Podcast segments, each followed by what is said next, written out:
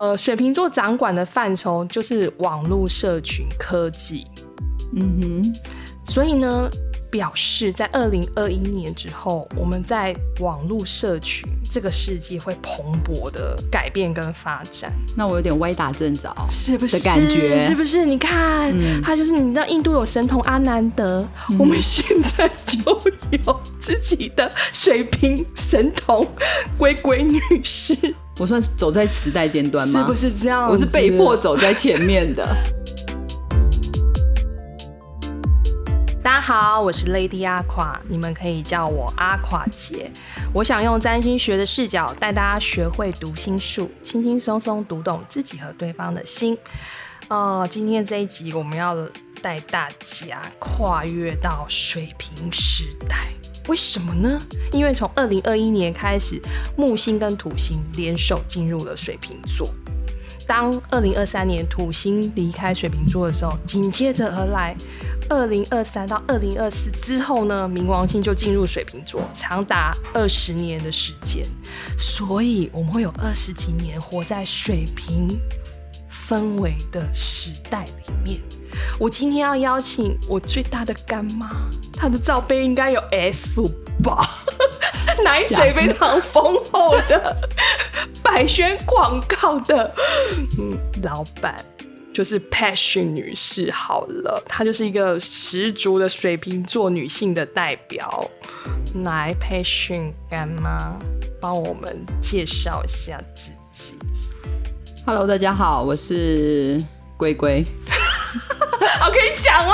啊，培训就龟龟的你呢。看他有多 passion，对啊，passion 就应该归归了认识他的人都知道他有多 passion 啊、好啦，哎、我现在要先帮干妈口播一下广告啦，哈。好，谢谢。好，本节目是充满热情的干妈百宣广告赞助，英文名字还真的有 passion。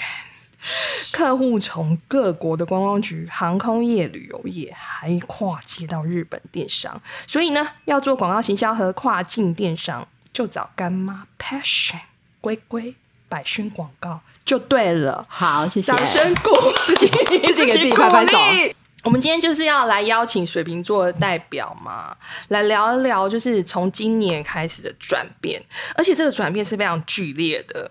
我自己个人吗，对个人，还有这个星座基因的人，或者是这个星座特质的人，或者这个星座特质的产业。好，嗯，好，那我大概先讲一下水瓶座的特质。水瓶座真的是跨界跨很大，你知道为什么我会叫阿垮吗？其实我的很多的星座元素都落在水瓶座，所以我就用 Aquarius 的阿垮，来作为我的那个站台的代表。那我最好的朋友，嗯。那个龟龟另外一个女士，培训的狠的那个女士，她就是太阳水瓶座的女生嘛。水瓶座掌管的范畴就是网络社群科技，嗯哼，所以呢，表示在二零二一年之后，我们在网络社群这个世界会蓬勃的改变跟发展。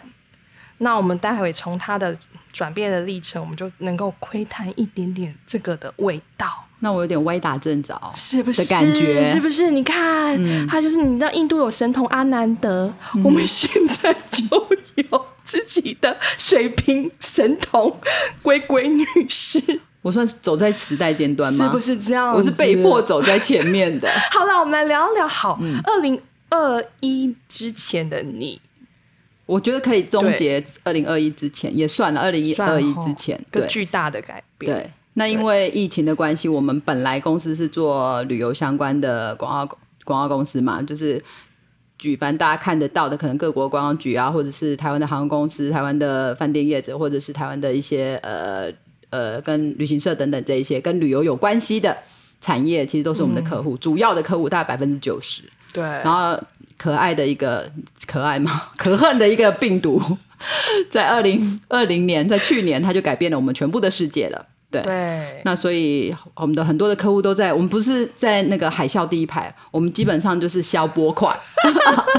那个冲击真的很大、欸，因为去年真的是一个很重要，木土民都在摩羯座做一个断舍离的过程，巨大的断舍离。是真的还蛮巨大的。的我们三四月的时候，营业额剩下两趴，对对，是跟前一年比的话，只剩下两趴。那个那个转折点，我真的觉得消破快的人才会最对对对对懂。那我们其他人其实也深受影响，但是冲击没这么大。没有那么大，对，但是冥王星、木土星都在摩羯座。毁掉了很多基础的建设。嗯那其实，在二零二一年之后，我们其实针对二零二零这些销毁跟崩坏，要做出一个重新来过的一个感觉吗？所以对，然后你知道，我们其实有也有时候，我们现在都是靠网络在联络嘛，网络也是水瓶座管的范围。然后我们就有天聊，然后龟龟就跟我说，他要做电商。我说 What？我们我以前的电商只在于我在电商买东西，是不是他买到就成精了？对对对那来说说看，你为什么会感觉到这些？因为去年开始就是因为疫情嘛，那其实很多反正原来的我们的本业的东西，其实大部分都是停滞的嘛。对，然后我就想说，那反正也没什么东西可以做，那接下来就是反正飞机不能飞，然后等等这一些东西。后来我们就发现，那时候我的想法是，那至少东西要能卖吧。就是你还是要活下去，你还是要，你还是有一些你生活必须的东西嘛。所以当时我的想法是，那不然我们就来做电商好了。嗯，然后我就开始准备一些资料。我原本的想法是因为我自己本来就是常常旅行、到处跑的人，所以我觉得以我自己的经验来讲，我一开始的想法是我想要找呃可能西欧啊、东欧啊、中欧那些比较好的商品，而且它们也不贵。那我就觉得说，哎，其实我最早的想法是，我觉得我可以把它代理进来台湾卖。然后我想要卖给台湾的消费者，可是在我开始准备很多资料之后，就发现，哎，不对啊！其实台湾有很多的产业，其实东西都做得很好，可是因为他们可能缺乏行销的这一块的 know how 或者是经验，嗯，那后来我就想说，那我身为一个台台湾人，那我觉得，哎，我我能为这个产业做什么？与都要做跨境电商了嘛，就是把东西卖进台湾，跟把东西卖出去，对我来讲其实是一样差不多的事情。那因为我们本来在日本就有办公室，就有同事在那边，所以后来我就想说，那台湾有那么多很好的商，那么多好的商品，那为什么我们不要用自己的专长？因为反正做广告行销本来就是我们会的东西，那干脆我们就来做找台湾的好的商品，那我们帮他卖到。呃，日本去这样子，而且相对的，日本的市场也比台湾还要大。嗯，本来想要卖进台湾，后来我们变成把台湾的东西卖出去这样子。你看看是不是？其实我们在这段话里面已经可以窥探好几个水瓶座的元素。当然，第一个是与众不同的视角嘛。可能大家都会想，嗯，我真的要把国外的东西带回来？没，他分析完以后，他是要把我们台湾的东西带出去国外。我们不能送人出去，我们不能接人回来，我们可以送物品吧？至少我们可以赚钱回来吧。叫做睹物思人嘛。他们也需要睹物思人，对不对？对？因为你那时候讲到一个很棒的观点，就是台湾失落嘛，日本人有台湾失落。你知道我听到那个名词的时候，其实我有 touch, 失落吗我也 touch 我日本失落，纽约西路，对，对就是这个东西，因为我们。的确，身体已经不能出入境了。嗯那我们可以借由当地的东西来来解下我们的相思之苦嘛。对。所以我觉得这个 idea 就是非常新颖又有趣的一个观点，这就是水瓶座他看很多事物很独到的地方。那这个东西也会成为将来每个人去发掘事物独特性的能力会被强调。在比如说以后我们大量运用网络的沟通，你要怎么做出一个差别性？你的观点是不是很重要？嗯，你的观点就形成你的商品线是什么样子嘛？我觉得这就是水瓶座的强项，他们对于趋势的敏锐度是很高的，然后分析的视角也会有不同的方面来去观察，所以最终他们选择的东西会突出于原本现有的市场。的确是这样子。你知道我现在要做什么吗？嗯，我们选了一条也是有趣的事情，对，就是我们现在在找台湾产的咖啡豆跟台湾的烘豆师。对，对，你知道我听到这个概念，我想哦，so good，就是分享一下来分享一下，你看他有多么傻瓜啊！人文精神。对对对这也就是是完水瓶全是这个座一个人道主义的精对神，，就是一个傻傻的概念。嗯就是其实我们做完，我们原来就是想说我们要做 MIT 的商品到卖到日本去嘛，对，填补他们的台湾失落这一块。嗯那后来我们选了一个是呃咖啡。咖啡香的概念，我们想要做导览咖啡香的概念，因为他们现在不能来台湾嘛，所以我们希望找台湾各地的咖啡店，然后或者是各地的咖啡豆，来做这样子的，就是也算是抚慰他们想念台湾的这一块。但是其实为什么要咖啡呢？其实明明人家日本人比较熟悉的就是我们的茶，硬要就是要跟别人不对，一硬要跟别人人不一样，然后再来就是因为我喜欢，对，因为我喜欢，因为我们就喜欢喝咖啡。对，嗯。那我们又希望是把台湾 MIT 的这个招牌打出去，嗯。所以后来我们就是也是自己很假会的，我们就去找台湾的几个很不错的咖啡店家，然后甚至咖啡庄园来合作做这样子的一个计划案，这样子，但。它其实是因为台湾的豆子是相对稀少的，嗯。然后所以啊，然后在我们人工采摘的成本也是比较高的，所以其实它是相对成本更高的。嗯，所以我们其实也挑了一条比较艰难的道路去走。路。对对。对，但是既然要走就，水瓶座的反骨这时候就出来，他为了有意义跟有理想的事情，他是可以挺过去的。对。很重要的事情，当然电商就代表网络的运用嘛。嗯，对。那这个交易的过程，我们变成实际在云端上了。对好，这个这个就是很水平时代很重要的一个，以后跟别人沟通交易，所有事情可能都发生在云端上，包括感情也好啊，或是与人的连接也好啊，现在减少与人的连接，在 那在云端连接就可以了。可以对对的对，，这也是水瓶座喜欢的一种方式。云端连接对云端连接，我觉得这个非常干净卫生。是不是这个名词我将来会很流行吧？是好，但我觉得这个事业的大转变，其实也就反映了水瓶的独到眼光。当然，还有更重要是个人兴趣，因为我觉得水瓶座一旦投入自己的兴趣的时候是，哦，那个眼睛是充满了光芒的。对，那他们。因为他们的思考本身就是有他自己的观点，所以他做出来的商品一定有他自己的味道，所以那个东西的差别性就很大。所以我，我会鼓励大家，就是说，在水平时代今年这个开端，我们多多挖掘自己的兴趣跟独特的想法，或是你在观察市场的逆向操作。嗯，然后我我相信你们会走出不一样的路，尤其是在云端这一块，它连接的不是只有我们自己本国的嗯人，对它连接是世界。对我觉得相信就是这样的商品线一定有它的共鸣者。我觉得以后的交易行为，或者是说呃人的连接好了，或是说嗯合作的连接好了，我相信都是在寻求一种共鸣。不管在世界的，对我不我不管你在世界各地，其实我都可以下单，是。然后收到，我不一定要用身体亲身去经历它。其实我很久以前就是实行这一，我已经很久没有到实体实体店面买东西的，在疫情之前就这样子。嗯，因为那个吴女士贵贵。吴女士很习惯，就是对滑鼠动一动，花鼠动一动就会送到可以，你家。所有东西都对。到你家。对。所以在四十家，我们都是四十家嘛，这个世代的人，啊，我不是二十家吗？我们心加理年龄二二。十家，二加乘以二，但我们数位化的程度应该算非常的高吧？算快的。对，所以我们很适应这种新的模式嘛。嗯那但我觉得更特别是你生活中巨大的改变。今年吗？对，哦，今年有一个很可怕的，对我自己都害怕了。对啊，你知嗯道水瓶座真的对什么事情认真起来，真是不得了、欸。对，我真的吓坏我自己，也吓坏我身边所有的朋友。那我们来说我的家这件事情，让我们跌破眼镜的事，好吗？好就是在疫情之前，呃，我说的疫情是今年五月之之前，好，二零二零的五月之前，在台湾的疫情比较严重之前，我基本上是一个呃进厨房算偶尔，对，然后。更久以前是我的孩子根本不会，他们根本不觉得自己的妈妈是会做菜的。以前我最常做的一道菜可能叫做康宝浓汤，我只是把蛋花打得很好而已。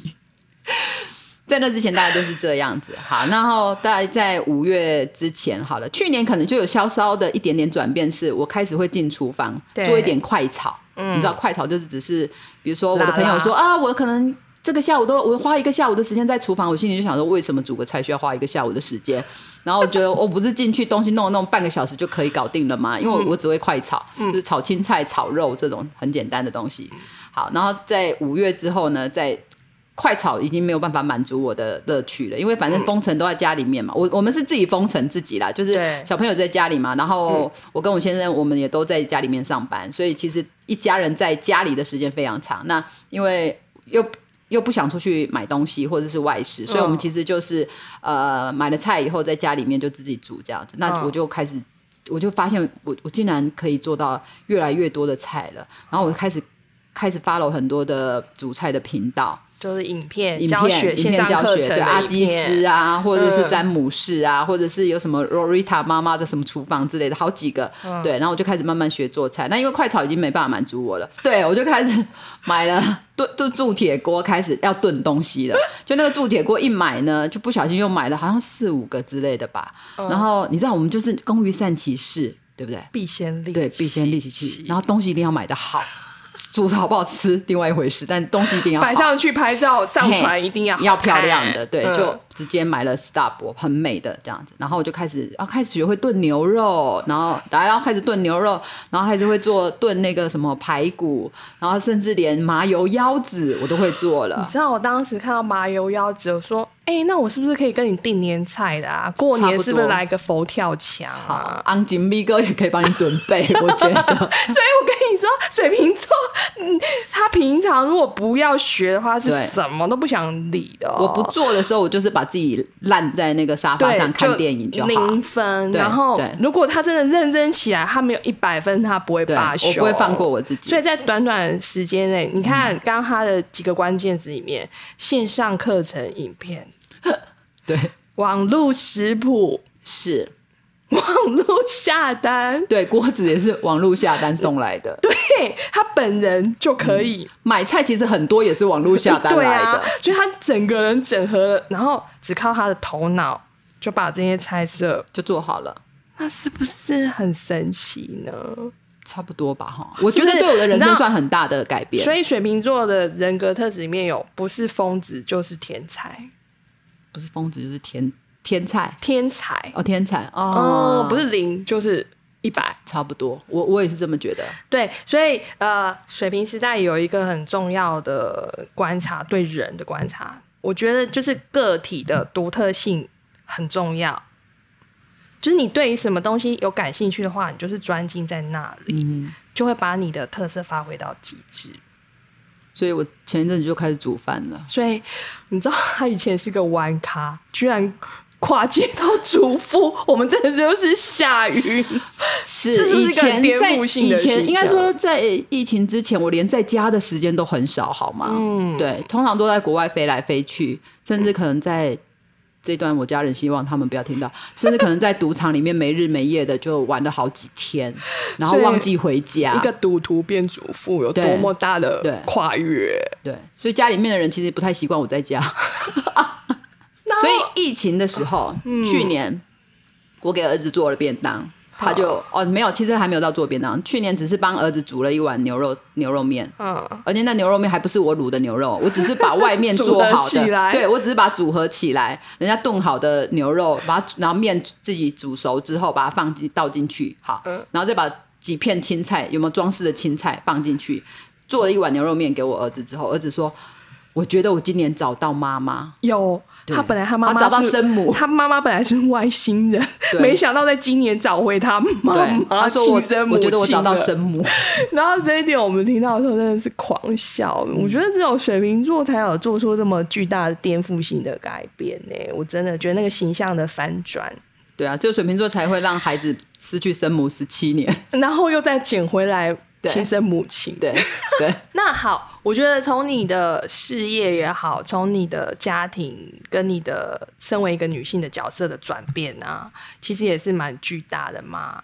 那你我们要借由你的敏锐度啊，来感知一下自己这这好二零二零跨到二零二一，你感受到的时代的变迁，因为我觉得这个很重要的讯息可以传递给我们将来要适应二十几年这种水瓶座介于零跟一百跟很颠覆性的时代，好像现在只是就是零跟一百哈，你好像没有到中间那一段的没有，我日子不觉得我们现在很极端的在过日子对。嘛，而且迅速要你做出不同的决断，嗯，对。对。那你你你你会怎么样去看待这样子巨大的转变啊？我觉得以我自己去年的经验，就是反正我我的确就是直接从一百变成零，我的原来的生活就是从一百变成零，就是包含公司的收入啊等等这些嘛。然后，但是因为你看到的整个疫情的状态并没有好转嘛，那你必须要让。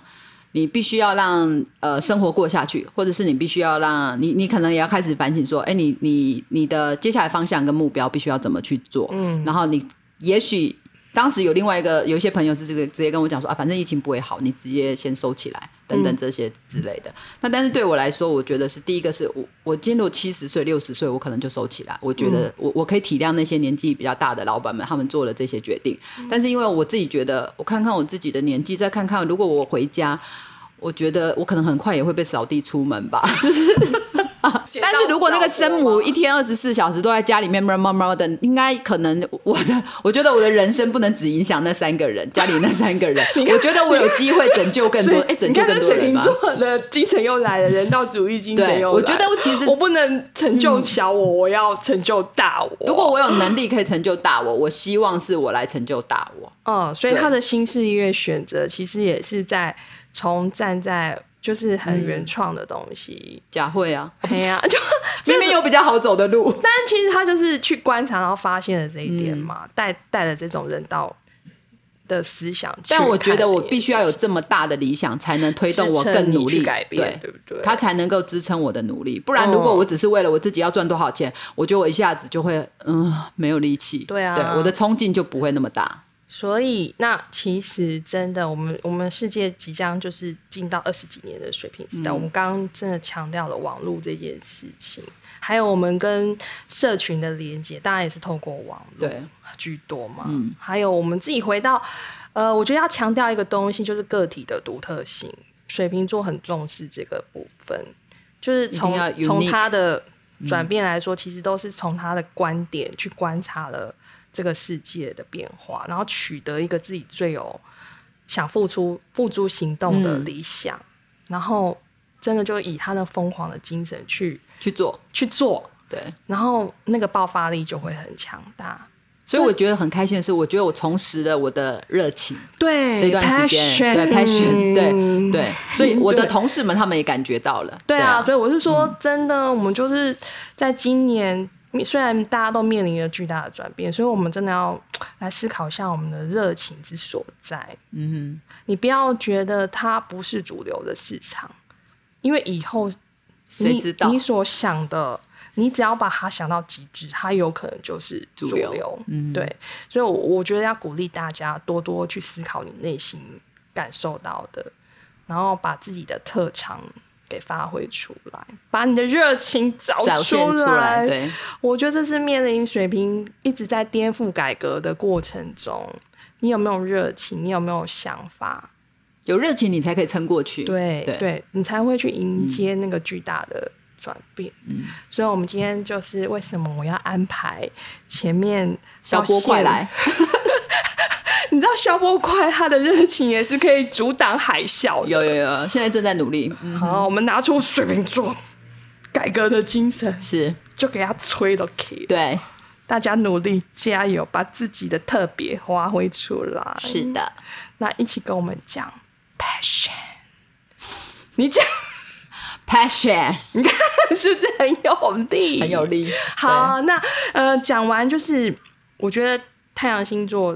水瓶座的龟龟，那可能我要稍微讲一下感情的这个区块。那这个东西，因为他已婚了嘛，我就不好意思强迫。没关系，我说我婚前好了。那你等下会有跟我共鸣的部分。那我的很强烈的水瓶特座特质里面，还有金星水星，就是掌管恋爱跟沟通的星星。我觉得真的是 隐约让我感觉，就是可能我的关系。或者是感情的模式颠覆了，蛮巨大的。我以前可能会啊，我觉得我渴望的传统的恋爱模式，或者是说，哎，我向往同居生活，或者是什么的。人与人的连接，人与人的连接也是很重要的。对，但是金星、水星在水瓶座的爱情，让我感觉到的是啊，可能从。今年开，去年开始吧，嗯，我可能就是在网络交友这方面去体验，突然很活跃，对，然后我突然觉得，哇塞，这个族群实在是跨越的太多了吧？不同的同温层有 gay 的同温层，嗯，有你只想交炮友的同温层，或是你只想要语音性爱的同温层，或是你想要真正 dating 的，嗯，或者是你想要结婚为前提的。各式各样，那个分众真的做的很好。你说光是 App 上面吗？对啊，或是有地方妈妈。嗯，你看，我在跟你，我常被投到地方妈妈，是不是？但光看到那个，我就我没没没让我舒服，我没感觉。对，地方小鲜肉可以吗？那可以。地方妈妈，我就嗯，我也不会想要加入，好吗？但如果有个地方小鲜肉，我可以考虑。是不是投错性别？对啊，对。还是你网络身份？你网络身份是勾男的，不然就是被 Google 抓到我是男的 灵魂哦。你看，所以我觉得以后的网络侦测人的喜好那些也是非常的强。基本上我们大部分都是透明的了，他们早就看穿我们了。我们有次还讲说，我们的 Line 里面随便聊聊什么东西，广告就会被投到，这是秘密耶。对，然后我就一直被广告攻击了。对。惊为天人，嗯哼，只能说精准的广告投投放非常的对，但是在这样的体验，就是各种 app 的体验里面啊，嗯，我真的觉得以后的人际关系会越来越不紧密，就是人跟人的连接，那个连接，嗯，或是甚至相处的紧密度会。疏离，嗯哼，但是精神上的连接变得很重要。更强烈。我此时此刻，我想要是啊，以结婚为前提的交往，我就是找到那个族群。那如果我今天我其实只是想要保有个人的独处时间，那我只想要在关系里面经营亲密关系的部分的话，那我可能就会找一个。长期的什么床伴之类的，我觉得，我觉得这个分工分重，对，分工分重，我觉得这个趋势变得越来越鲜明了。那这个也是跟水瓶座就是比较重视自我的空间跟独立，嗯，有关。还有就有没有共同的想法，所以每一个人都可以负责他该有的功能，蛮好的呀，蛮蛮超脱的一种想法，就是情感的紧密度可能会越来越的，呃，稍微。模糊了，嗯哼，但我们会找到更有交集的伴侣，嗯哼，对我我有观察到这个趋势啊。我觉得如果每一个人都可以有各种不同的功能，然后填补不同的需求，想象世界有没有这样？大同世界。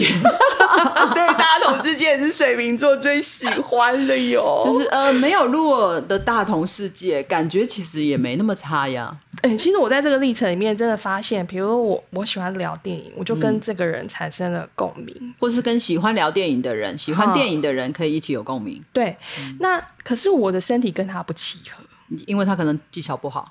对，你看，就就水瓶座能够理解这一点。但是如果你要跟有连接的，那技巧很好的，尺寸很好的，那就是不是？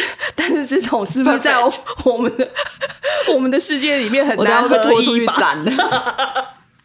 你不用，你已经有。我，你有 all in one 的组合，有有有吗？有有有有有有。有，这时候一定要说有有有有有。有呃，所以在广告投放里面，其实我们有观察到这个嘛，就是那个交友的那个 app 越来越多，是不是？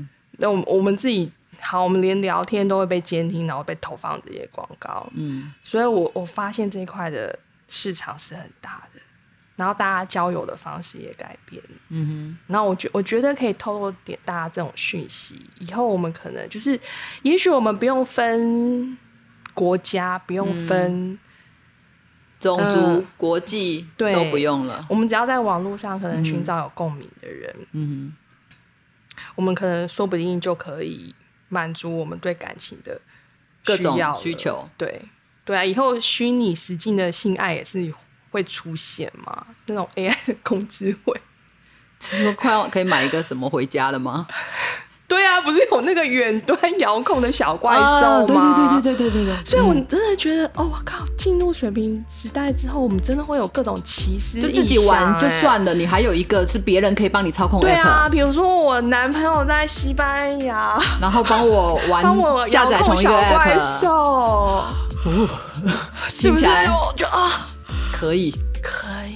可以那。我们想知道连飞都不用西班牙怎么飞叫床之类的。呃，我没有西班牙文不好，啊，那语言很重要哎、我们以后要有第三个共同语对言才行。嗯好啦，我们就大概点到为止，就是我们这两个水瓶座这么特质强的女生来观察到我们生活周遭，还有我们意识到的世界的改变，提供大家一个方向感。好了。然后我们一起陪你们跨越这个还有很长很长的，，对二十几年的水平时代。听起来是不是很累？那我们是不是可以好好的红 passion 二十几年？谢谢，加很需油要，很需要，好谢谢。啦，呃，今天的节目就到这里喽。然后每周三的晚上，阿垮姐还是会教你读心术，轻轻松松读懂自己和对方的心。那我们就一起跟大家说声晚安，晚晚安，拜拜。拜拜。